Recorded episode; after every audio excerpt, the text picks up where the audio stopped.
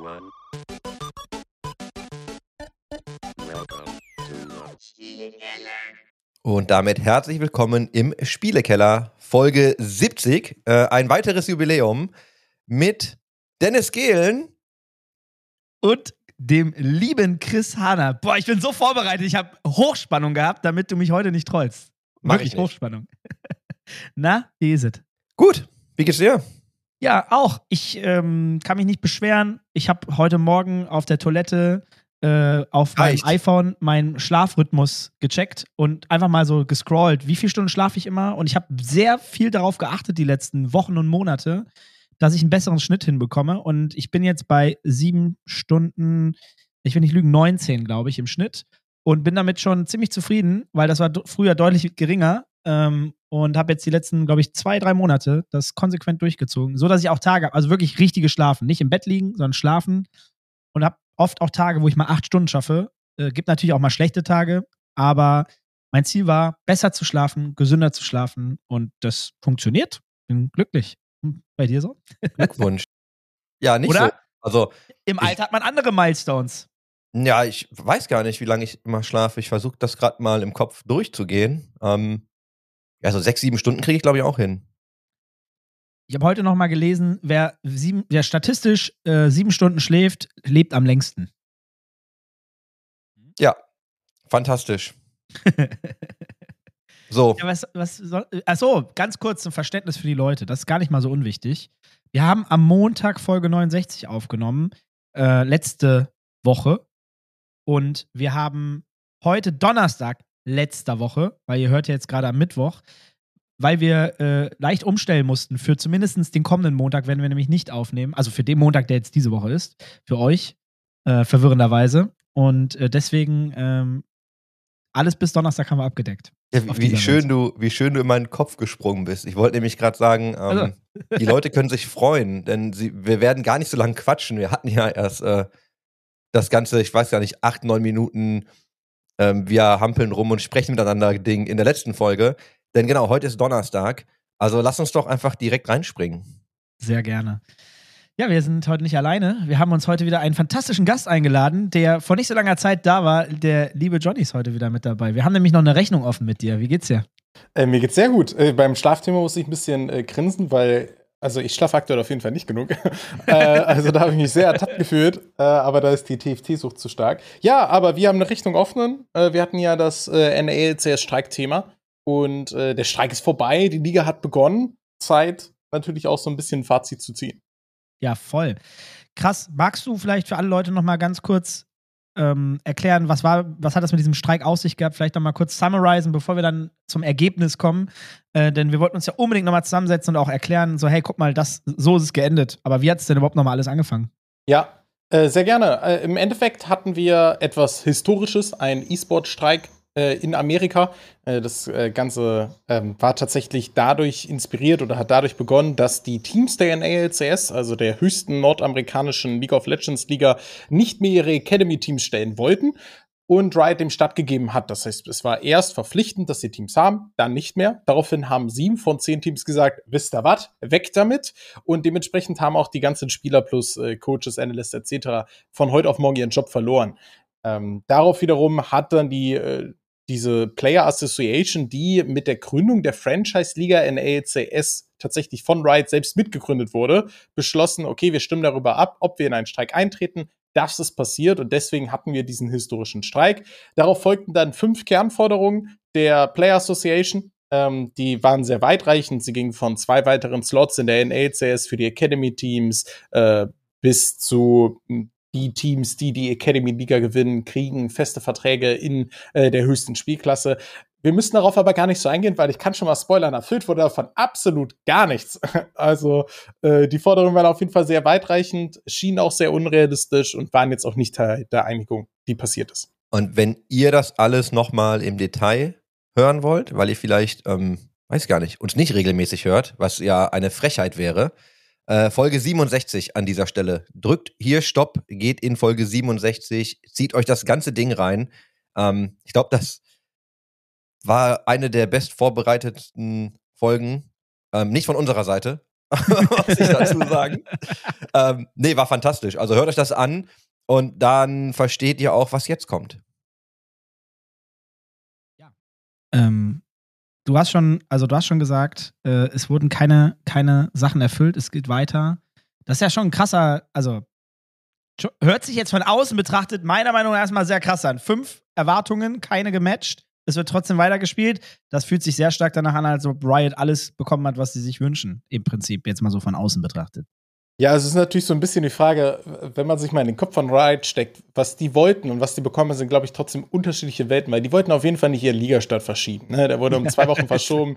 Ähm, die haben garantiert, also mit den Sponsoren ganz tolle Gespräche gehabt. Also ich kann mir Oh, vorstellen, ja. dass da wilde Sachen passiert sind und äh, haben ja auch, äh, wie ich ja in der, in der Folge da schon angekündigt hatte, hat Riot sehr viel von dem Shitstorm kassiert, der teilweise aus meiner Sicht auch hätte an die Teams gehen müssen. Das heißt, ich glaube, Riot kann man schwer als Sieger dieser Geschichte bezeichnen. Äh, Jetzt ist es natürlich auch nicht grundsätzlich so merkwürdig, dass man Forderungen relativ hoch ansetzt und am Ende für niedrige Dinge settelt. Ne, Das haben wir alle schon mal erlebt, so verlaufen Verhandlungen irgendwo auch. Man muss aber auch daran bedenken, dass viele der Menschen, die diese Einigung jetzt mitbekommen, ähm, diese gängigen Verhandlungsstrategien oder wie auch immer man es nennen will, nicht kennen. Das heißt, ich glaube, ich kann nicht sagen, dass Riot ein Gewinner ist, aber ich kann klar sagen, dass die Player Association Verlierer ist, weil die Forderungen waren so hoch angesetzt, um auch möglicherweise einen Druck Mitte zu haben. Aber ich glaube, für den Laien oder auch für den einfachen Zuschauer oder Fan wirkt das wie ein kompletter Gesichtsverlust, weil man auch sagen muss, die Einigung, da kommen wir ja gleich drauf, die haben auch gar nichts damit zu tun, worum es mal ging, ist unser Eindruck. Also nur um ein Beispiel zu nennen. Es ging darum, Player Academies werden abgeschafft. Und was sie durchgesetzt haben, ist, dass ähm, äh, Spieler, die tatsächlich ähm, von außen reinkommen, ab den ersten Tag Healthcare kriegen. Das ist cool, hat aber gar nichts mit Academy zu tun. Ja. Crazy, Mann. Und, also, wie, wie glaubst du, geht das denn jetzt für die Zukunft grundsätzlich weiter? Also, ich meine, da waren ja fünf Themen, die nicht irrelevant waren, aber sehr hochgegriffen, du hast es so gesagt, die waren sehr all- verallgemeinert auch teilweise. Ähm, glaubst du, wie ist so deine Einschätzung, dass bei den Themen sich in der Zukunft noch was bewegen wird? Weil du hattest mir, glaube ich, auch schon im Discord geschrieben, naja, so viel an die Öffentlichkeit ist ja auch hier, oder, ich weiß nicht, ob es im Gespräch war, ist jetzt hier nicht gekommen. Ähm, was ist deine Vermutung? Ist das so ein Thema, das jetzt einfach im Hintergrund äh, geklärt wird? Äh, oder wie, wie geht das da?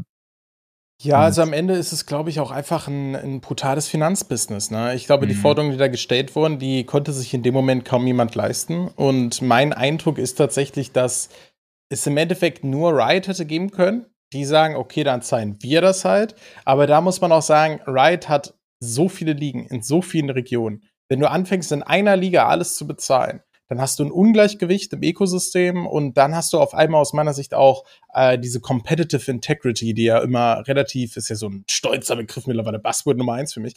Äh, aber das ist natürlich trotzdem etwas, wo man sagen muss, die existiert oder die sollte existieren und die wäre weg. Das heißt, ich glaube, ja, es wird Gespräche geben. Ähm, es wurde zum Beispiel jetzt ein Memo äh, Memorandum of Understanding äh, tatsächlich unterzeichnet, wo gesagt wurde, dass alle Partys in der Zukunft, also Riot, Teams und die Player Association, an allen Entscheidungen und auch an der Kommunikation darüber beteiligt sein werden. Da habe ich mich aber als erstes mal gefragt, okay, warte mal, warum hattet ihr das denn nicht, wenn ihr eine Player Association seid und sogar von Riot gegründet wurde? Wäre das nicht so Tag 1 Gründung ein cooles Ding gewesen? Aber das zeigt zumindest, okay, es wird jetzt, es, sie werden jetzt mehr inkludiert werden, es wird mehr passieren, aber ich glaube, dieser Traum der Academy-Teamer mit den NALCS-Teams, der wird einfach nicht existieren, auch weil die Teams einfach jetzt über Jahre gezeigt haben, dass sie es nicht können, dass sie keine Möglichkeit sehen, äh, das zu finanzieren und dass sie auch keine kluge Schachzüge ähm, gemacht haben, um das attraktiv für Sponsoren zu gestalten. Ich meine, im Endeffekt muss man ja sagen, äh, Knappenschmiede in Deutschland ne, ist, glaube ich, ein klarer Begriff, ist was ganz, ganz Prägendes von Schalke. Ähm, Köln jetzt mit einer sehr erfolgreichen U19 so. Das sind Dinge, ich glaube, das verbessert einen Marktwert eines, äh, eines Teams, eines Vereins, aber das ist den äh, Organisationen in NA nie gelungen. Und ich glaube deswegen auch nicht, dass da groß nochmal von denen, die jetzt weg sind von den sieben, da nochmal was kommen wird. Das kann ich mir ehrlicherweise nicht vorstellen. Fairerweise hatte ich einen ähnlichen Gedanken zu dem ganzen Kommunikationsthema und diesem Alignment, ne? weil ich hätte eigentlich auch gedacht, dass die viel enger miteinander arbeiten. Jetzt ist das natürlich, also du hast eh sehr viel gesagt, ne? da gibt es jetzt eine Menge irgendwie auszupacken. Ich habe ja immer, wenn du dir anschaust, zum Beispiel die Worlds, wir haben ja immer diese Debatten gehabt, warum ist Europa eigentlich mittlerweile so viel stärker und warum kommt da eigentlich mehr Talent? Und das System läuft da ja ein bisschen anders. Ne? Also du hast ja gerade bei den großen Ligen, das kommt dann alles irgendwie vom College. Dafür hast du da aber deutlich mehr ähm, Investment drin, dafür hast du aber auch deutlich mehr, ja, weiß gar nicht, die Leute, das interessiert die einfach viel mehr, was da passiert. Ne? Ich war mal ähm, bei einem College-Football-Game und ich wusste gar nicht irgendwie, was ich zu erwarten hatte. Aber Heidewitzka, ne? Also, was die A an Kohle da rausgehauen haben, B, also Clemson College, ne? Googelt mal das Stadion, das ist absurd, ne? Das ist also Wahnsinn.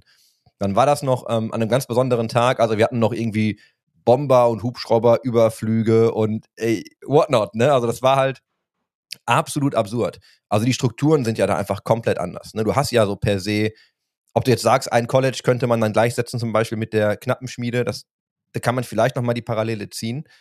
Aber es ist ja vom System her einfach ein anderes. Also ich glaube, du, wenn du Talente haben und fördern willst, brauchst du einfach andere Strukturen. Und ich glaube, dass es schon gut ist, wenn die Teams da irgendwie involviert sind.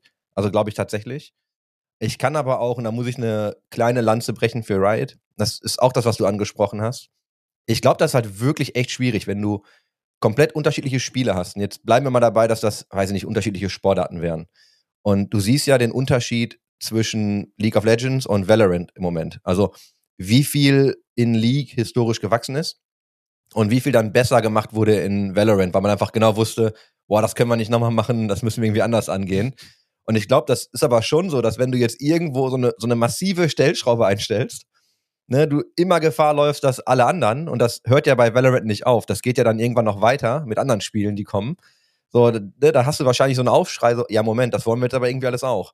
Das heißt, du kannst gar nicht nur eine Schraube drehen in deinem Ökosystem für eine Sportart oder für ein Spiel, sondern das fällt ja immer auf alle dann zurück. Also alle können ja sagen, hey Moment, ähm, jetzt wollen wir das aber auch. Und wenn das zum Beispiel eine Scheißidee für dich war, aber gut für andere, hast du halt ein Problem, ne? Weil du, du musst es entweder dann komplett zurückrollen, aber, oder du lässt natürlich in einem Ökosystem, aber dann hast du immer diesen, diesen Split und Leute fühlen sich ungerecht behandelt. Also ich stelle mir das ein bisschen schwierig vor, wenn du an der Position sitzt, an der sie sitzen und du so massive Veränderungen irgendwie vornimmst, das ist halt schon echt gefährlich. Ja, da bin ich ganz bei dir. Äh, und genau das ist ja auch passiert. Ne? Also eine der Kernforderungen der Player Association war, wir wollen auch Ingame-Stuff verkaufen können, wie bei Valorant. So, ne? also es war quasi auch direkt mit dem, guck mal, ihr könnt's doch. Do, und, auch das Prinzip mit, die dürfen aufsteigen. Es gibt zwei Variable Slots, Valorant 1 zu 1. Also ich glaube, da muss Riot sich immer so ein bisschen mit sich selbst messen lassen und ich verstehe auch den Druck dahinter.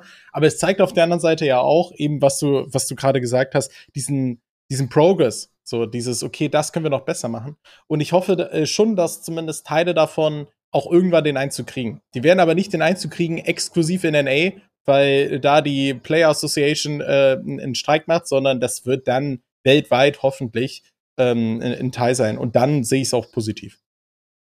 Und das kommt ja auch noch dazu, ne? Du hast ja noch diese komplette regionale Komponente, dass wenn du irgendwas in der, in der LCS machst, hast du noch die LEC und ich weiß gar nicht, wie viele andere regionalen Ligen. Auch da hast du ja trotzdem ja auch noch geografische Unterschiede, wie Dinge funktionieren.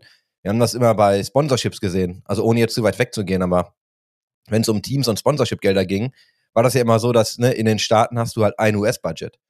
Das ist natürlich deutlich größer als ein fragmentiertes Europabudget, wo oh, du in der Regel was ne, vom, von der deutschen Firma bekommst oder dann irgendwie von der spanischen oder von welcher Organisation auch immer.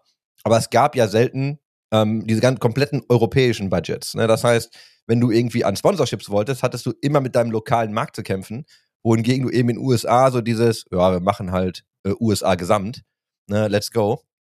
Wenn du dann mal anschaust, wie unterschiedlich auch noch die Regionen ticken. Ne? Und ich finde, das beste Beispiel ist immer, du setzt dich jetzt hier ins Flugzeug, fliegst zwei Stunden in irgendeine Richtung und kommst halt komplett irgendwo anders raus. Ne, und das muss man ja alles so ein bisschen auf dem Schirm haben. Das heißt, selbst wenn du jetzt, weiß ich nicht, in der amerikanischen Liga eine Stellschraube änderst, das jetzt auf das europäische Konstrukt angepasst werden muss, veränderst du ja deutlich mehr als nur eine Region. Das heißt, du hast ja so viel Komplexität mittlerweile da drin. Ähm, ich weiß gar nicht, ob ich die immer so beneide. Nee, da, da bin ich bei dir. Vor allem, weil dann kommt auch noch die rechtliche Komponente. Ne? Also wir haben ja viel über Salary Cap geredet und ich glaube, äh, Hearts, nee, ähm, auf jeden Fall Blizzard, glaube ich, war es, die ein Salary Cap in einer ihrer äh, E-Sport-Ligen probiert haben. Und mhm, der, Watch League. Ja, in der Overwatch League und der äh, wurde ja als rechtlich nicht gültig äh, durchgezogen. Äh, was aber auch daran liegt, dass ich glaube, um ein Salary Gap zu haben, muss man eine Union haben. Äh, so hat es ja zum Beispiel NBA, NFL, äh, NHL ähm, mit ihren Salary Gaps gemacht, dass sie halt eben sagen, ey, wir haben eine Player Union und dann ist das rechtlich möglich. Also es gibt Wege, es ist nicht so, als wäre das absolut unmöglich, aber es ist trotzdem natürlich auch dann wieder was, was sehr krass ist. Ähm, und wir sehen es ja. Also LCK Korea schreit auch nach Salary Gap. Also die Ligen haben schon irgendwo teilweise ähnliche Probleme. Das bedeutet aber nicht, dass sie mit der ähnlichen Antwort ähnlich glücklich wären. Und ich glaube, das macht es halt eben auch so komplex. Absolut spannendes Thema und ich bin sehr gespannt, wie sich der Markt die nächsten sechs bis zwölf Monate auch weiterhin entwickelt. Und äh, ich glaube, dass es zwangsweise auch durch die Wirtschaftslage und so weiter noch die eine andere Herausforderung geben wird und dadurch auch die eine andere Diskussion, ob jetzt bei den Teams oder in Kombination mit Publisher und Team äh, oder nur Publisher. Ich glaube, wir kommen gar nicht drum herum, dass man hiervon noch mal ein bisschen was hört, in welcher Konstellation auch immer. Da bin ich mir ziemlich sicher. Äh, oder auch nicht nur von Riot, weil Riot ist ja, wir reden am meisten über Riot. Warum? Weil Riot auch am meisten tut. Das muss man ja auch einfach mal fairerweise so neidlos anerkennen. Wenn ich darüber nachdenke, was die anderen tun, ist das halt schon ein Witz. Also bei Vive brauchen wir gar nicht erst anfangen zu reden. Ähm, da können wir sofort wieder aufhören. Da passiert ja eigentlich nicht viel. Da gibt es die Major-Events, sondern International. Und ja, Blizzard ist noch, weiß ich gar nicht, auch nicht viel zu reden. So, und dann hast du noch EA vielleicht und Ubisoft. Ubisoft tut noch ein bisschen was. So Rainbow Six mäßig und so. Okay immer Mühe gegeben, aber auch nie ein Big, Big, Big Title gewesen. Boah, dann will ich jetzt keinem Unrecht tun, aber dann wird es auch schon schwer, ne? Dann, äh, das ist das E-Sport-Ökosystem im weitesten Sinne. Rocket League noch, ähm, okay. Und das andere, ja, weiß ich nicht. Fortnite würde ich jetzt gar nicht so richtig ins Ökosystem reinnehmen, ganz. Also, weiß ich nicht, wie ihr es seht. Aber ja, wild. Ja, spannender Gedanke, ne? Ich gehe das gerade mit dir im Kopf durch. Und wir haben das, glaube ich, auch schon mal irgendwann in einer Folge erwähnt. Ja, wir sprechen natürlich extrem viel über Riot und wir loben die sehr stark. Wir kritisieren die auch immer sehr hart, aber genau, es liegt einfach daran, dass du eigentlich ständig von denen hörst, ne? Dass die eigentlich so die Organisationen sind, die auch wirklich irgendwie am meisten machen, viel Gewicht haben und auch ständig irgendwie durch die Presse getragen werden. Das hast du als ne, Valve als Counterpart zum Beispiel mit Counter-Strike, da hast du das einfach überhaupt nicht.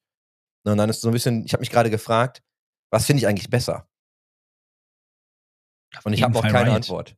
Was? Auf jeden Fall Riot. Also, Also, ich meine jetzt rein von der, wie sehr sie am Ökosystem arbeiten und so. Ne? Also findest du, wärst du lieber, wärst du auch lieber so im Spotlight oder wärst du lieber hinter den Kulissen? äh, aber es passiert ja nichts hinter den Kulissen. Also nicht viel. Also, also das Ding ist, der Support, den Vive dir gibt, der ist ja sehr fragmentiert und auch sehr punktuell. Dann bei den ganz Großen. Bei den ganz Großen, dann hört es ja auf. Es gibt keinen Unterbau. Dota ist halt in der E- Elite geil noch vielleicht. Also geil ist vielleicht das falsche Wort. Aber darunter ist halt richtig wack. Also Dota 2 hätte ja auch tendenziell League of Legends sein können.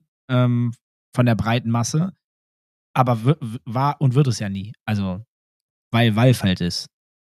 Ja. Ich frage mich, also ich muss mir überlegen, wie ich diese Frage jetzt am geschicktesten formuliere.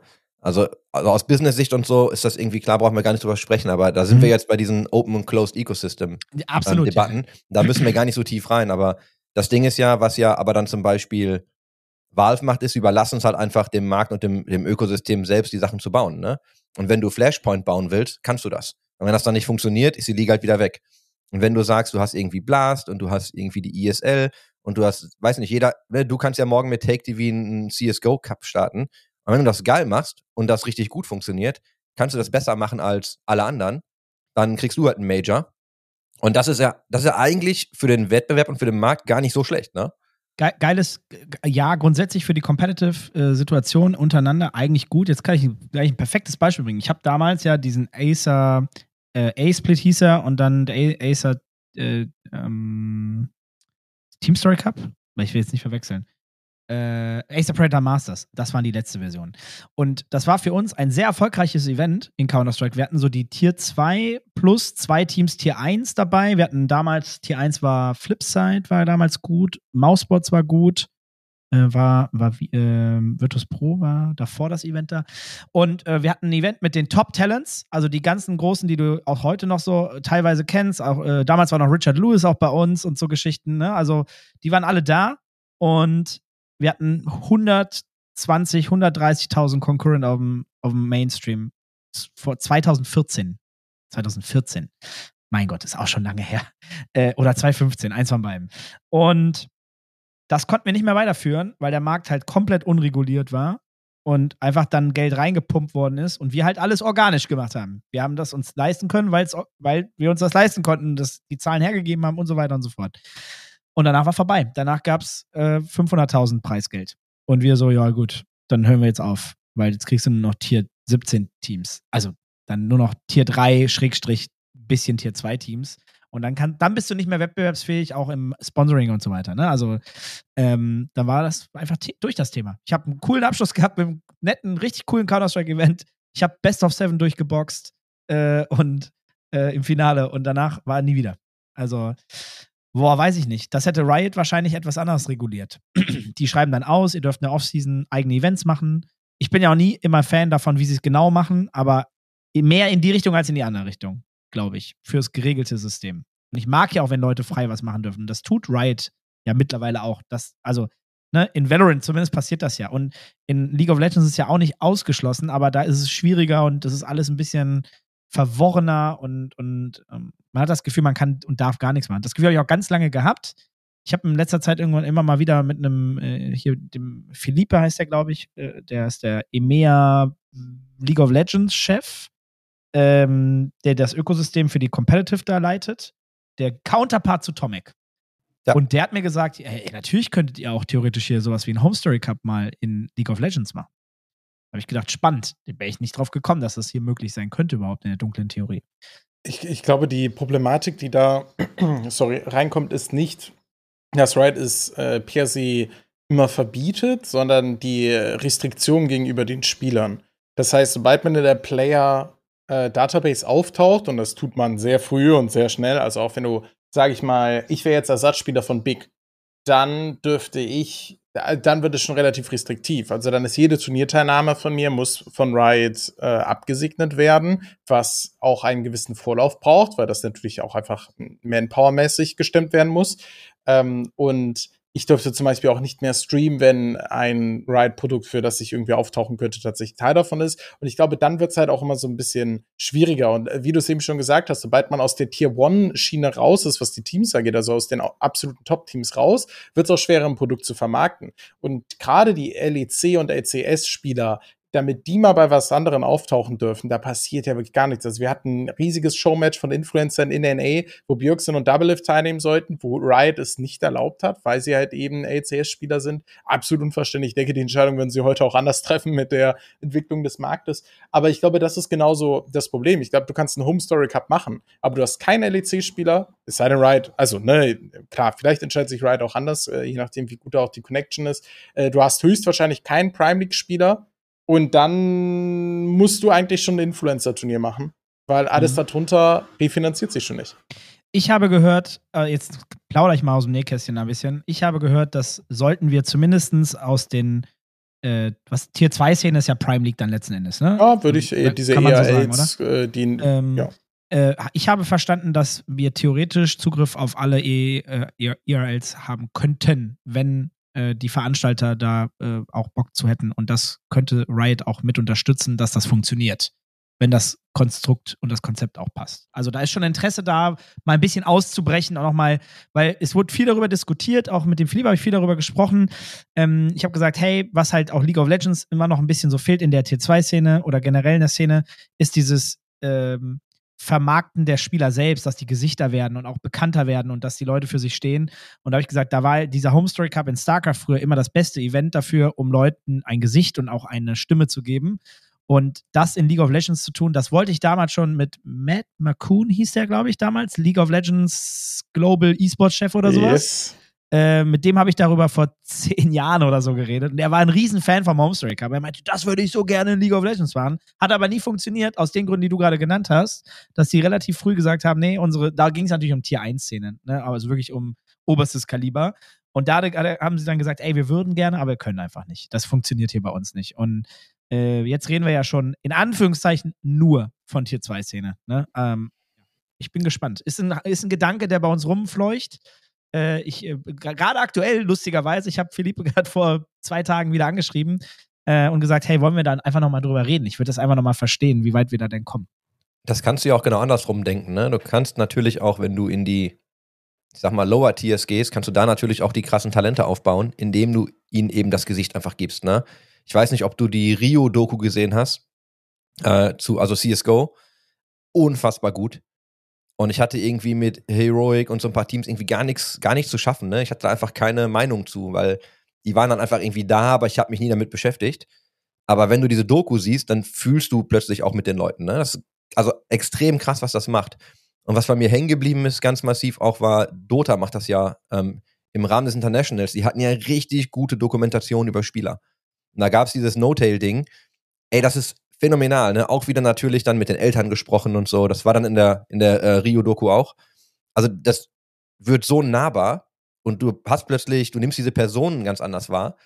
Aber Content ist halt immer noch King, ne? Und ich weiß jetzt, ähm, kriege ich wieder Kommentare so von wegen, ich rede immer über die gleichen Dinge und das sind ja alles Hygienefaktoren aus der Vergangenheit, ne, die man haben muss. Aber ich glaube, da machen wir immer noch im E-Sports nicht den besten Job, ne? Auch als Team nicht mal einfach diese, diese Spieler zu pushen, diese Spieler als Spieler darzustellen.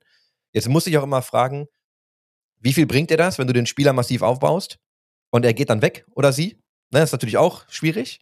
Aber ich glaube halt, das ist halt schon Teil des Business, ne? Also, weil das zieht ja am Ende auch die Leute. Und das bindet ja auch Leute irgendwie dann gegebenenfalls mal an dein Team. So, bei Fnatic damals war das zum Beispiel so, Harstem hat ja gespielt bei uns, StarCraft. Und irgendwann war aber so eine Entscheidung, hey, wir wollen uns eigentlich fokussieren auf äh, Teamsportarten, weil bei Einzelspielern die Fans in der Regel dem Spieler natürlich deutlich mehr folgen als in dem Team.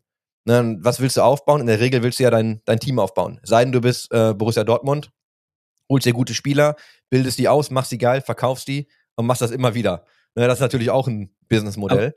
ähm, aber ja, ich glaube, gerade so Tier 2 Szene und alles was äh, Lower Tier, ohne das abwerten zu meinen, glaube, wenn du da ein geiles Turnier machst und da richtig viel geilen Content drumherum machst, kannst du ja vielleicht auch einfach den Star von morgen schon mal bauen, ne? Kann ich ja nicht ganz so stehen lassen als riesiger Borussia Dortmund-Fan. Ja, es gehen immer wieder gute Spieler und das ist ein Ausbildungsverein. In gewisser Weise können wir uns nichts vormachen. Aber das Gefüge des, äh, der Identifikation der Fans gegenüber dem Verein ist natürlich genau das, was Fnatic gerne hätte, aber nie hatte. Ähm, in dem Ausmaß.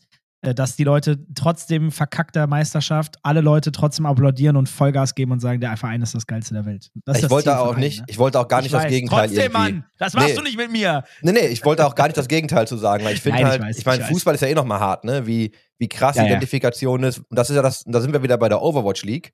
Hey, wir machen lokale Teams, damit sich die Leute damit identifizieren können. Das dauert halt eine Generation oder zwei. Ne, weil du brauchst halt erstmal einen Verein, den es lang genug gibt, damit eben irgendwie weiß ich nicht, eine Familie mit den Kids da hingehen kann, die Kids damit aufwachsen und dann ihrem Heimatverein irgendwie treu sind, wie das halt im Fußball so ist, ne? Und wenn das, du dir ja. Fußball, Fußball im Ruhrgebiet, wenn ich das irgendwie Kollegen aus den Staaten oder so erkläre, ey, das ist einfach Religion, ne? Das ist, da gehört einfach viel mehr dazu als nur, wir gucken uns ein Spiel an. Und das muss, das musst du halt erstmal replizieren. Ne? Also das ist, ah, ich glaube, da brauchen wir noch ein paar Jahre im E-Sport. Voll. Aber erste Ansätze sieht man. Mir fällt gerade ein, der Kölner e.V. zum Beispiel, ähm, ähm, das, also ne, der erste Verein, der in Köln da für, für Gaming und E-Sport ist, die sind relativ groß mittlerweile, die haben ihre festen Stammtische, die gehen, ne, die, die treffen sich da regelmäßig, die haben richtig viele Teams mittlerweile. Dann irgendwie fünf Valorant-Teams, fünf League of Legends-Teams und alle natürlich in Ehrenamt, ne? Also alle bekommen Umme, also nix, weil die im Verein sind. Die werden natürlich auch ausgebildet und gehen dann teilweise zu besseren Teams. Aber genau dafür ist es ja so ein Stück weit da, so dieses Vereinswesen, gerade auf der Ebene, wo wir uns gerade bewegen. Und ja, denk mal 20 Jahre weiter. Dann der Typ, der da im Vorstand ist von dem Verein und dann 1000 Mitglieder der kommt da mit seinem, äh, mit seinem Sohn hin und führt den da auch ran. Ist ja logisch. Dauert halt jetzt einfach noch 20 oder 10 Jahre, 15 Jahre. Aber du kannst ja auch 10 oder 15 Jahre zurückgehen. Also gerade Köln, äh, and Faculty war mhm. ja bevor das Ganze mit der Agency und sowas begonnen hat. Ne? Also Ja. oldschool. Äh, hat ja tatsächlich von der, boah, also ich weiß nicht, ob ich es ganz zusammenkriege, aber ich glaube, sie haben von der Stadt Köln ihr Vereinsheim gestellt bekommen. Das lag sehr, sehr zentral. Ähm, und für mich war das damals ein großer Grund, zu Entfaculty zu gehen, weil ich ja auch aus dem Rheinland komme und ne, da ist ja äh, ne, so ein bisschen äh, Lokalpatriotismus äh, ist ja da leider so ein bisschen in die Wiege gelegt, äh, auch über über einen Fußballverein. Ähm, und ich glaube, das ist das eine. Und das andere ist auch SK mit der Kooperation mit, mit Köln, ähm, die ich jetzt auch äh, oft gelungen finde, in anderen Dingen dann vielleicht nicht so, aber so zumindest der, dieser Grundgedanke.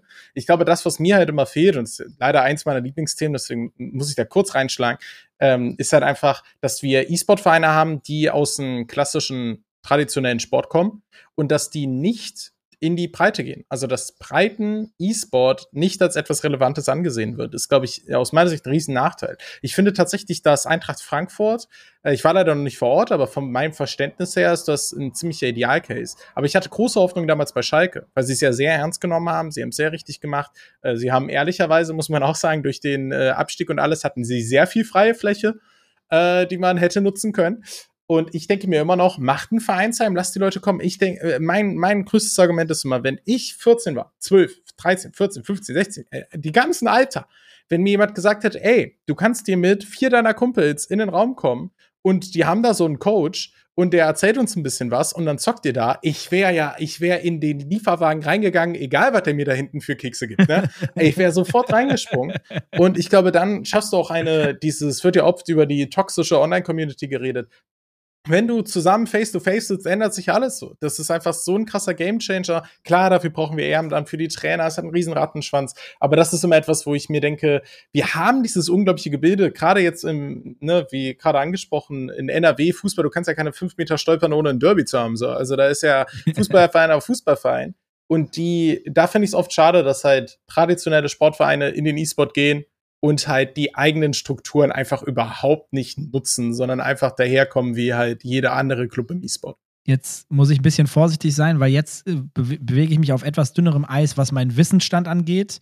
Ähm, ich glaube, ich habe da ein paar gute Insights, denn den, der Sportbund, äh, den es ja gibt in Deutschland, ähm, ich kenne den Krefelder Geschäftsführer und in Krefeld sitzt die einzige deutsche Stelle für E-Sport, die also vom ganzen, äh, vom, vom, vom Staat finanziert ist, die einzige E-Sport-Stelle.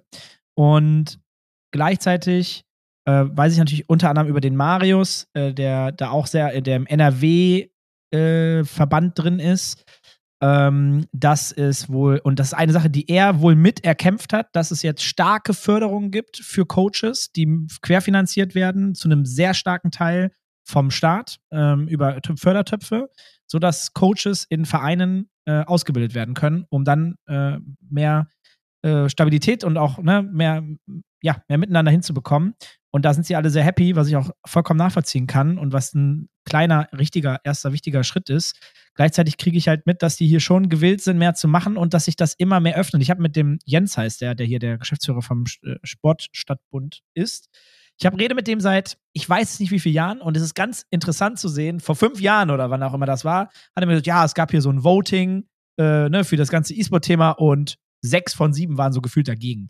Und mittlerweile ist das halt gekippt. Also es gibt immer mehr Fürsprecher, es gibt immer mehr Junge, die dann nachkommen, die dann sowieso eigentlich dafür sind. Und äh, es bewegt sich halt, aber halt sehr langsam. Also es ist einfach alles sehr langsam. Bis da Strukturen umgesetzt sind, das braucht einfach seine Zeit. Wir müssen ja auch nochmal über die Motivation sprechen, ne? Mit der, also gerade wenn wir jetzt über traditionelle Sportvereine sprechen, mit der die in den E-Sport kommen. Wenn du das ganze FIFA, ich will jetzt nicht Geraffel sagen, aber wenn du dir das ganze, diese, diese ganze FIFA-Bubble anguckst, da sind ja ganz viele dabei, die machen das, weil sie müssen. Ne, weil es eine Vorgabe ist, ey, ihr müsst das irgendwie stellen. Und wenn du natürlich dir, wir haben ja über Eintracht Frankfurt hier auch schon mal gesprochen. Ich war halt auch noch nicht da. Ich habe ähm, nur mit dem, mit dem Tim da ein bisschen drüber gesprochen, ein paar Mal. Also was sie machen, finde ich mega. Ich wollte mir das irgendwann auch nochmal anschauen. Ich glaube auch, dass das richtig ist. Ich würde mich auch selbst lokal engagieren, auf jeden Fall, ne? weil ich glaube, du, du brauchst das. Das, was du beschrieben hast, ist halt, ich bin voll bei dir, ne? So dieses Gehen Vereinsheim, trifft da irgendwie Leute, hängen auch mit denen ab. Also du, das ist ja einfach, das ist ja Co Community im klassischen Sinne einfach, ne? So, du, du gibst den Leuten auch noch Werte mit.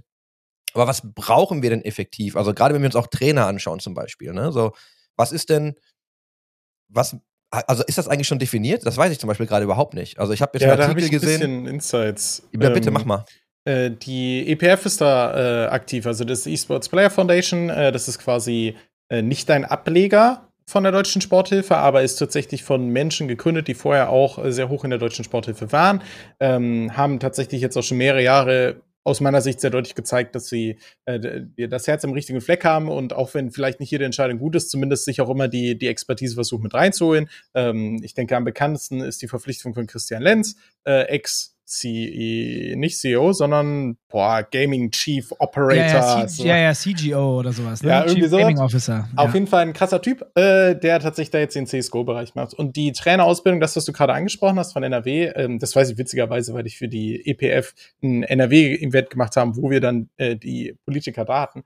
Ähm, da geht es quasi darum, die EPF hat einen Trainerlehrgang ins Leben gerufen, ähm, den man absolvieren kann. Und NRW sagt quasi, wenn wir übernehmen die Hälfte dieser Kosten, die dabei anfallen, aus einem relativ großen Pot, also da können es tatsächlich auch einige machen, äh, um das zu machen. Und diese, dieses Coaching, was da abgeführt wird, das, äh, das hat eben die EPF bestimmt. Ähm, sie haben da, äh, einerseits haben sie halt Coaches wie Musiting seit Anfang an, der war zum Beispiel bei Schalke, aber sie haben jetzt Storm Fury als einen ihrer Head Operator, was den League of Legends Bereich angeht, und Rocklo. Rocklo ist äh, E-Medica Pro, Storm Fury war und ist Coach von NNO.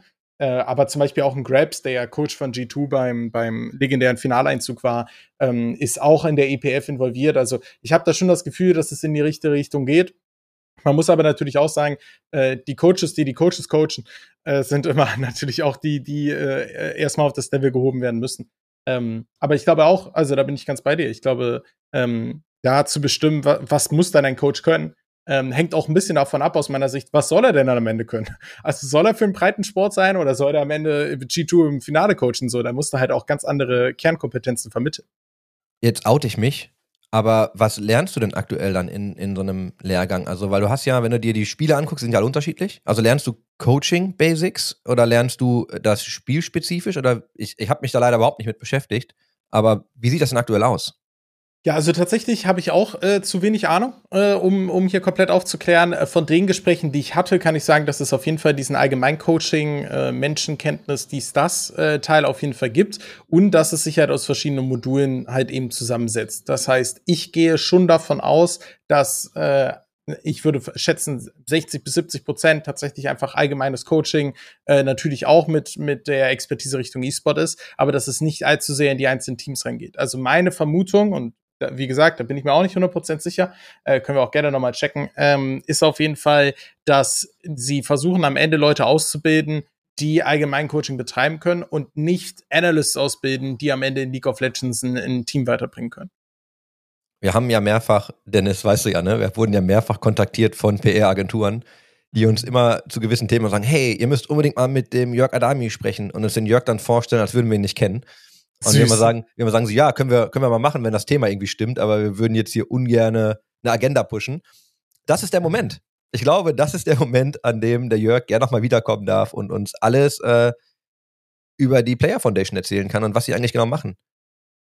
Ich glaube, es ist ein guter. Ist auch viel passiert seit damals. Chris, wir haben beide, glaube ich, mit Jörg zu einem sehr ähnlichen Zeitpunkt in der Startphase gesprochen. Ich weiß noch, ich habe mich mit ihm am äh, das erste Mal haben wir uns da am Hauptbahnhof in Berlin, glaube ich, getroffen. War das, war das, äh, war das mit Jörg direkt? Ich glaube schon. Und das ist jetzt auch schon ein paar Jahre her. Da war er wirklich noch so, hey, wir fangen jetzt an. Wir wollen jetzt was machen. Und in der Zeit ist ja wirklich schon viel passiert. Ne? Wir haben gerade über Christian Lenz noch gesprochen und so. Es sind viel mehr Leute im Team, es sind neue Partner da, es sind mehr Strukturen da und mehr Games. Also es ist schon wirklich viel passiert. Und ähm, das Konstrukt auch mal zu durchleuchten und auch die, die, die Ziele und die Vision und so, das würde schon, ich glaube, jetzt ist man auch so weit, dass man wirklich klare, klar weiß, wohin es geht und was auch funktioniert. Und auch wenn schon. euch das interessiert, könnt ihr zu YouTube und den eSport Business Talk suchen.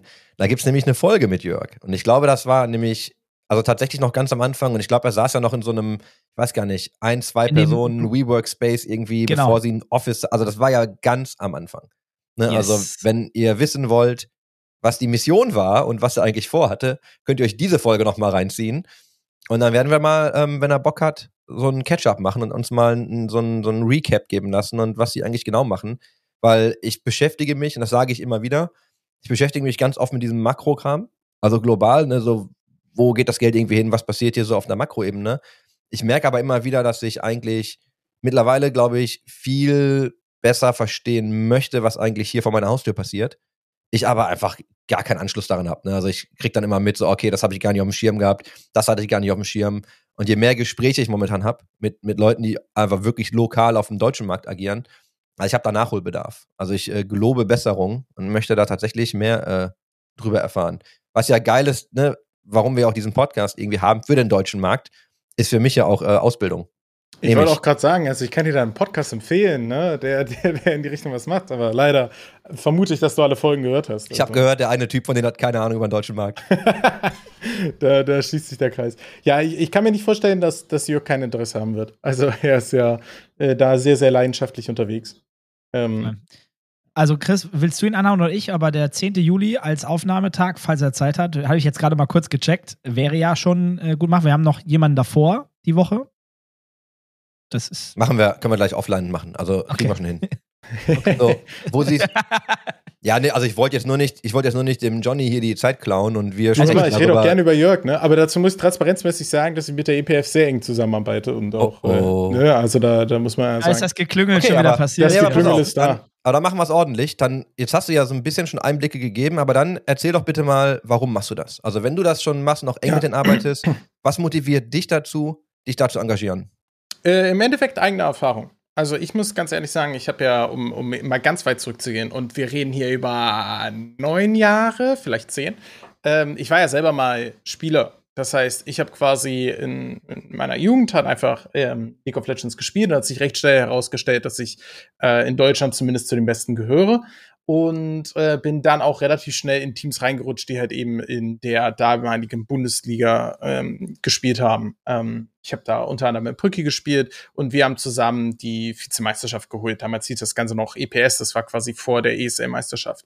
Ähm, und da war für mich ein, ein ganz großer Punkt, äh, dass ich der Meinung war, okay, ich werde dafür nicht mein Studium riskieren. Das heißt, ich habe gesagt, okay, ich mache das quasi während des Abis, da muss ich eh nicht lernen. Also da, da habe ich eh sehr viel Freizeit, ne, weil man ja keinen Schulunterricht hat. Das heißt, da habe ich richtig reingeklotzt und als ich dann gesagt habe, okay, ich mache Abi, habe ich sofort gesagt, I cut all ties. Und äh, ich habe das durchaus sehr bereut, muss ich sagen, weil ich den Markt offensichtlich völlig falsch eingeschätzt habe.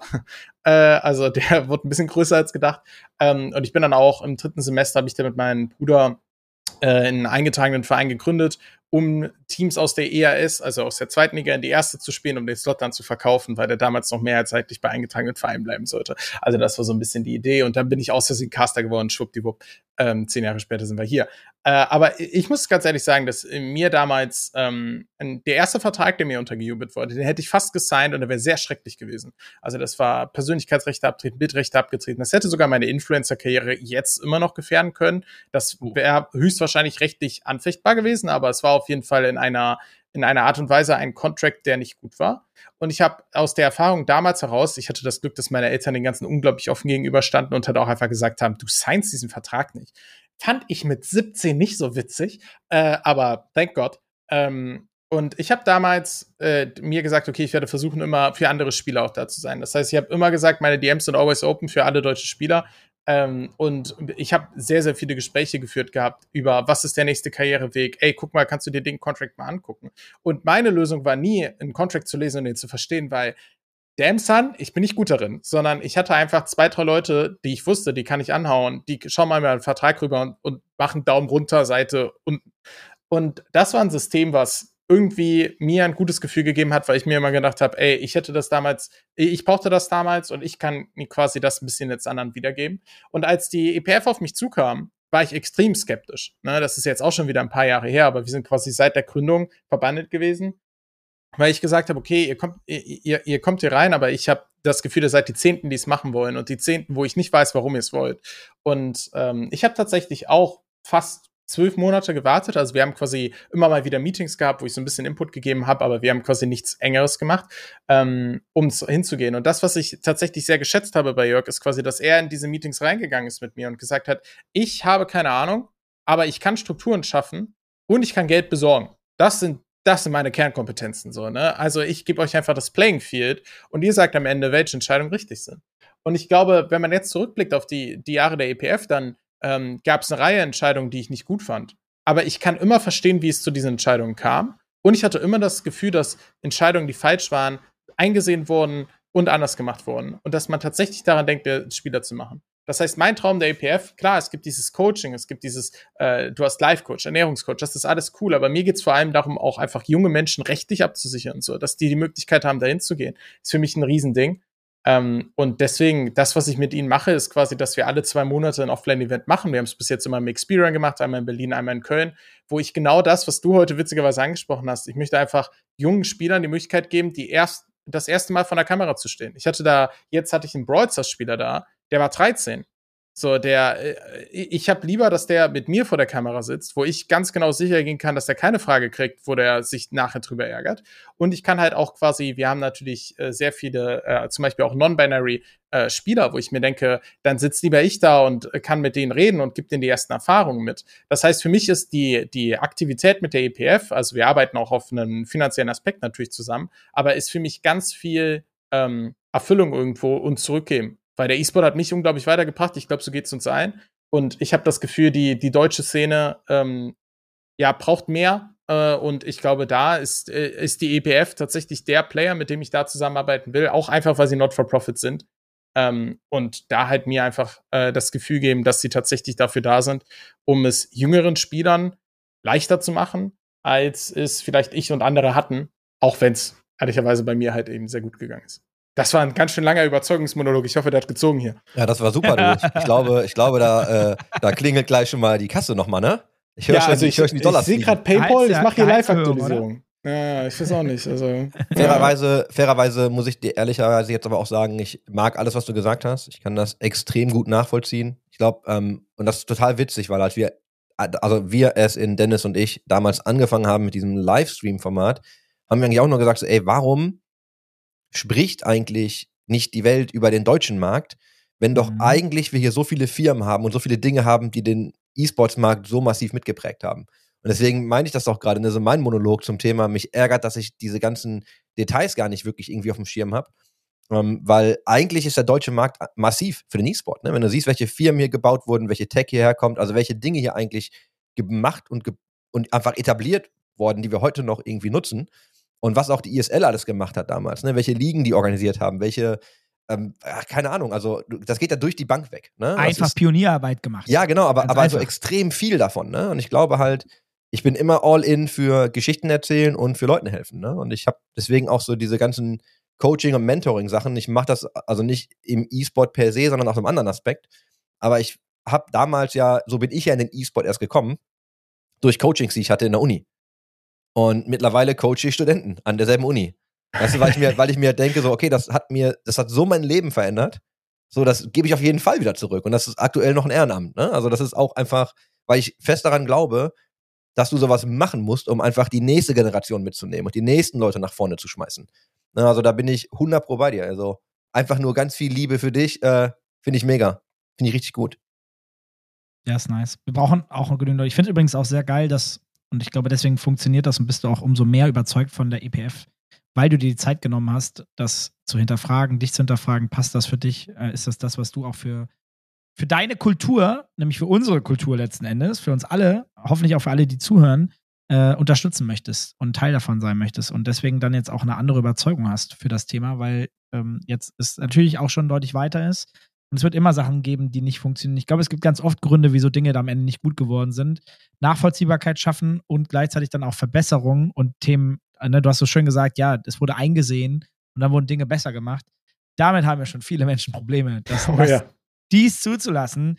Meine Güte, also, und ich finde es halt nicht schlimm. Ich bin auch mega confident, dass ich geilen Scheiß mache, aber wenn etwas nicht geil läuft, dann ist das so, dann sage ich das auch und dann mache ich das nächste Mal wieder geilen Scheiß. Hoffentlich, indem ich gelernt habe, was ich besser machen muss. Dann darfst du auch wieder confident sein. Ist auch vollkommen in Ordnung. Also kannst confident darin sein, auch Fehler zu machen äh, und es dann wieder geil zu machen. Also ja. Ja, und da schließt sich der große Kreis weil Riot schon eingesehen hat, dass sie ein paar Fehler gemacht haben bei der NLCS.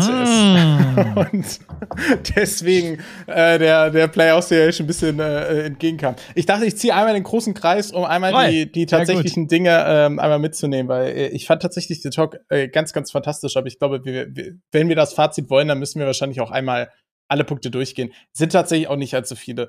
Ähm, ich würde einfach oben beginnen. Das erste ist, es gibt 300.000 Euro für den Remainder äh, dieser Season. Ähm, der wird zwischen den zehn NA, äh, NACL, also dieser Academy Teams, aufgeteilt. Das Witzige ist, das hatte Riot schon verkündet. Also das war quasi Riot vorher. Und jetzt hat die Player Association das mit aufgeschrieben, als wäre das Teil der Verhandlungsmasse gewesen. Du, du. Ja, ist Leuten aufgefallen.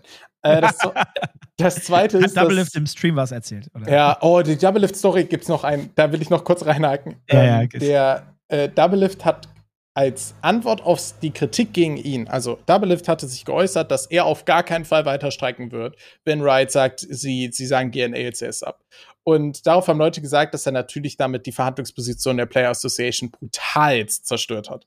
Und er hat gesagt, nein, nein, Leute, der Chef der Player Association hat, ähm, hat mir geschrieben, you are, ähm, äh, äh, thank you so much oder sowas, ne? Ähm, und das, aber es war quasi rein ironisch. Ah, ich muss leider gleich, einmal muss ich schauen, was er, was er tatsächlich ge, ihn geschrieben hat. Ähm, aber es ist auf jeden Fall, war es quasi sehr, sehr ironisch. Ähm, und Double Lift hat selbst das leider nicht verstanden.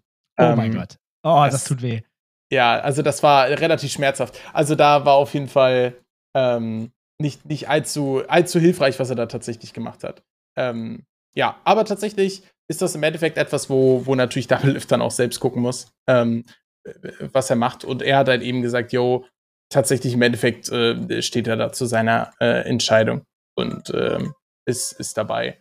Ähm, ja, und äh, tatsächlich sind die anderen äh, Dinge, die tatsächlich umgesetzt wurden, dann auch äh, nicht allzu relevant. Also es wird zum Beispiel einen 50% Revenue-Share geben zwischen denen, wenn die NACL, also die Academy Team Sponsoren hat, dann kriegen die Teams 50% des Revenue-Shares. Ähm, das ist in Ordnung. Muss man aber halt eben sagen, Academy-Liga zu vermarkten ist brutal schwer aktuell. Äh, die Teams werden eine Team Participation Agreement unterzeichnen. Das heißt, die NACL, äh, NACL-Teams werden bei den Minimum-Standards von, von Riot drin dabei sein. Das heißt, Minimum-Gehalt etc. Es hat mich sehr überrascht, dass das nicht existiert, weil jede IRL ist aus meiner Sicht äh, gebunden an die Team Participation Agreement. Ich weiß nicht, ob sich das in letzter Zeit geändert hat für die Lower Tier Regions, aber bis jetzt war es so. Äh, das heißt auch das nicht äh, stark. Die beste Forderung, die sie durchbekommen haben, ist, dass es mindestens 30 Tage ähm, weiter Gehalt gibt, wenn ein Spieler ohne Grund gefeuert wird. Allerdings nur bis zu dem Faktor 1,5 des Minimum Salaries. Was allerdings trotzdem etwas ist. Äh, und für Spieler mit Visa, sie müssen 15 Tage vorher eine Notice kriegen. Was für Spieler mit Visa, die ja tatsächlich nur wegen dieser, wegen ihren Arbeitsplatz tatsächlich eher eine Aufenthaltsgenehmigung haben, nicht viel Zeit ist. Äh, aber es ist besser als nichts. Und ich muss sagen, immer wenn ich sowas lese, deutscher Arbeits, äh, Arbeitnehmerschutz, Krass, ne? mehr lernt man richtig kennen. Ne? Es ist so Das- krass, Mann. Also wir leben schon wirklich sehr gut als Arbeitnehmer aus der Perspektive und selbst da haben wir immer noch viel zu meckern in der Regel. Aber es ist schon good luck, mal in den USA zu leben. Ja, ich glaube, gerade das mit dem Visa, ich habe das auch gelesen und da fällt dir auch erstmal wieder auf, dass die ja sonst einfach nur ihre Notice bekommen haben, weg waren und dann Jo. irgendwie kaum Zeit hatten, das Land zu verlassen. Ne, also die, die dürfen halt einfach nicht bleiben. Ne? Und das ist, wie ihr schon sagt, so wenn du dir den deutschen Arbeitsmarkt anguckst, mit dem deutschen Arbeitsrecht, so du meckerst als Arbeitgeber, du meckerst als Arbeitnehmer, aber gerade aus Arbeitnehmersicht, das ist schon echt ein fairer Markt hier. Glaube ich auch. Ich meine, Ja. wenn man zum 20. Mal für die Bahn streiken darf, da fehlt mir irgendwann auch das Verständnis dafür. Übrigens muss ich ja mal hier so meine, meine 5 Cent rausgeben. Ich verstehe, dass alle Leute mehr Geld wollen und dass die dafür streiken wollen, finde ich auch grundsätzlich gut.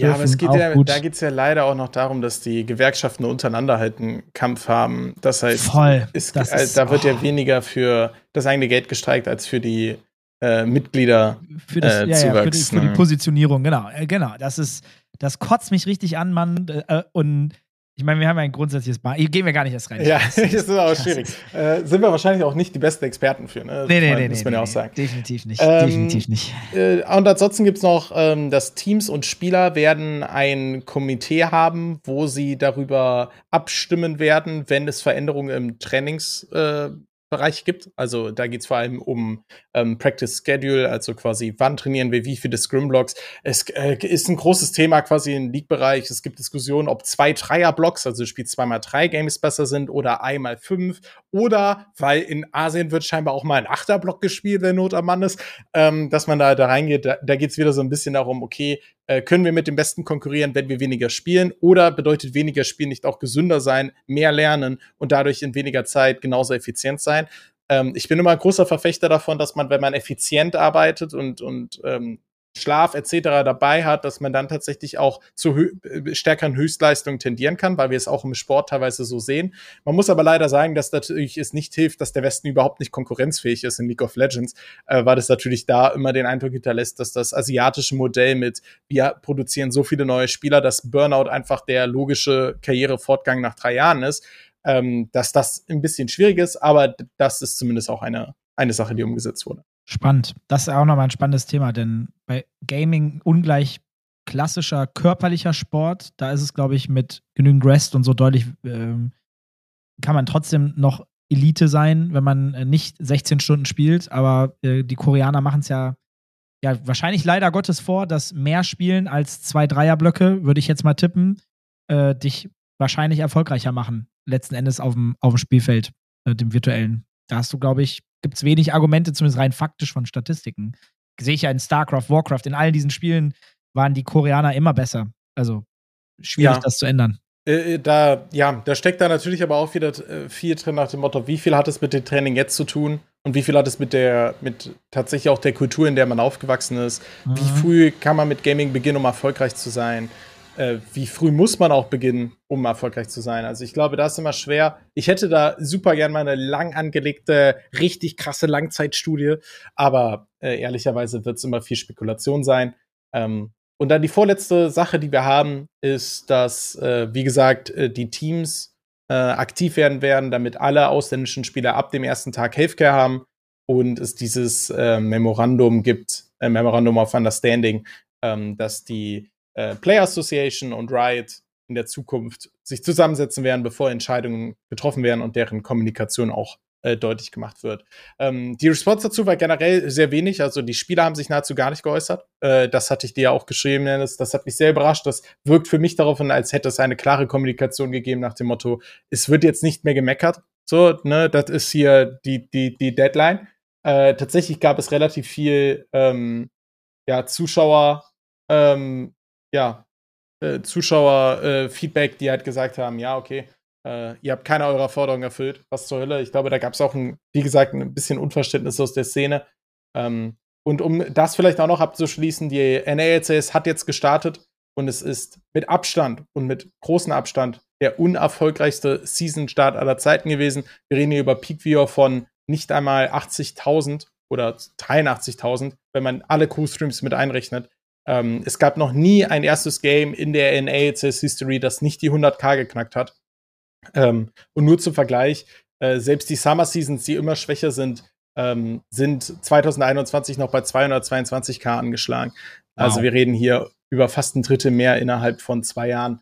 Ähm, das ist schon sehr, sehr hart.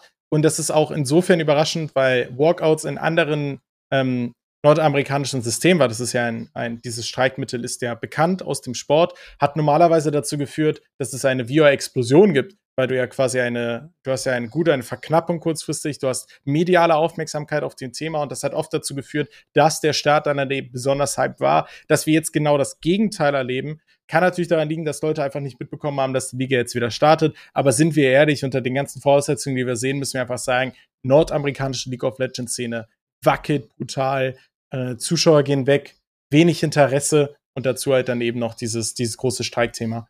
Ähm, das ist ein Markt, auf den würde ich aktuell nicht wetten. Ja, ich wollte nämlich dich auch gerade fragen, warum du eigentlich glaubst, dass das so schlecht gestartet ist. Weil ich kenne es nämlich auch nur andersrum, ne? Gerade wie du sagst, du hast Verknappung, es ist, du hast mediale Aufmerksamkeit. Aber glaubst du, ist das einfach nicht mehr interessant? Find, also du weißt ja auch, wenn du dir Call of Duty anguckst, ne, hier hat das ja nicht jeder auf dem Schirm, drüben ist das ja riesengroß eigentlich. So, schauen die Leute einfach andere Spiele? Ist das Interesse an League in NA einfach weg? Oder glaubst du, das hat jetzt wirklich auch viel damit zu tun, also wie das alles abgelaufen ist?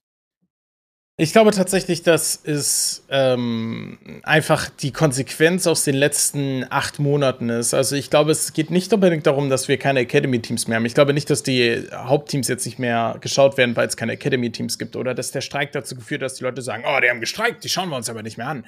Also das scheint mir alles unrealistisch. Das, was ich wirklich glaube, ist, dass ähm, die Organisation über ihre Entscheidung, und hier nehme ich vor allem TSM jetzt mal raus. TSM hat quasi gesagt, okay, alle unsere Spieler haben jetzt folgende Option. Entweder ihr spielt für Minimum Salary oder ihr geht. Einfach um die Kosten zu senken, weil sie in eine andere Region wollen. Und auch andere Teams haben Entscheidungen getroffen, sehr gute Spieler gehen zu lassen für Money, um günstigere Spieler zu sein. Und das ist aus einer wirtschaftlichen Perspektive ein, ein wahrscheinlich nachvollziehbarer Schritt. Aber es hat auf den Zuschauer macht es ganz stark den Eindruck, die Teams kehren nicht. Ihnen ist es egal. Und ich glaube, wenn du das Gefühl hast, dass den, den du deine, deine, ja, dein Fandom zuschiebst, also die, die du tatsächlich annimmst, dass es ihnen egal ist, ja, dann ist es auch dir egal. Und ich glaube, das ist halt ein, ein das größte Problem, dass es einfach ein, ein Teufelskreis ist aus diesen Meme. Ich glaube auch, dass NA sich viel kaputt gemacht hat mit dem, oh, guck mal, wie schlecht wir sind. Das war ja, das war ja mhm. Marketing. Mhm. Und ich dachte mir nur, oh mein Gott, what are you doing? Weil das funktioniert drei, vier Monate, weil es ganz witzig ist. Aber wenn du dich selbst so ein bisschen als Clown Fiesta Region etablierst, das nimmt ja auch Stolz raus. Und wir reden über NA. Also, wo äh, zieht Stolz im Marketing bitte mehr als bei dem Land, wo Bomber über ein äh, College-Uni-Ding äh, fliegen, so, ne? Also, da denke ich mir, warum tut ihr denn das bitte? Ähm, und das ist halt einfach ein riesen, riesen Thema. Und ich glaube, das ist es für mich. Ich glaube tatsächlich, dass die Fans nicht mehr glauben, dass irgendwer der Beteiligten es interessiert. Da spielt auch zum Beispiel mit rein, dass Riot die Tage geändert hat, damit Valorant die besseren Slots hat.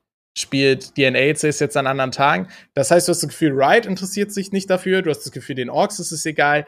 Du hast das Gefühl, die Spieler äh, ist es egal, weil wir haben, das will ich auch noch dazu sagen, wir haben eine Champions Queue eingeführt, ein besonderes System, was es nur für Nordamerika gab. Also Riot hat gesagt, wir drehen mal an einen Hebel, nur hier, nur für euch. Und die Spieler haben nach 40 Tagen hat keiner mehr gespielt. Also es war quasi eine, wo nur die Pros gegeneinander spielen, nur die Besten der Besten und es kam keine Spieler mehr zustande, äh, Spiele mehr zustande, weil die Spieler nicht gespielt haben. Und das hat natürlich die Fans auch desillusioniert. Das heißt, du hast drei Player, right, Teams, Spieler, allen scheint es egal, dann bist du als Fan halt auch nicht mehr dabei. Punkt. Das ist ein richtig gutes Ende, glaube ich. Ja. Das. Äh, Tschüss. Vielen Dank. ja, Dank. danke. Danke dafür. Danke auch nochmal für diese Einordnung. Ähm, für das. Wir haben ja jetzt so ein NA-LCS-Sandwich. Wir haben gut angefangen, sind abgedriftet. Du hast es super gut abgeschlossen. Äh, danke. Danke auch wieder für die ganze Vorbereitung und das angenehme Gespräch. Sehr, sehr gerne. Ich wünsche euch allen jetzt, glaube ich, dann ähm, erstmal noch eine gute Woche. Ähm, Chris, wir sehen uns ja Montag dann nicht. Äh, genau. In sozusagen unserer, in unserer, unserem Montag. Ähm, das heißt, wir nutzen jetzt vielleicht gleich nochmal zehn Minuten, um ein bisschen After-Friend-Talk äh, zu machen. Ja. Hoffe, ihr hattet heute wieder einen entspannten, guten äh, Spielekeller. Hat mich sehr gefreut, dass wir drei heute nochmal zusammenkommen konnten. Äh, so kurzfristig auch, muss man auch dazu sagen. Wir haben ja geschoben auf den Donnerstag. Und äh, allen jetzt eine schöne Woche, ähm, nämlich hier hoffentlich am Mittwoch bei euch. Und äh, wir sehen uns bald. Bis dahin. Tschüss. Tschüssi. Tschüssi.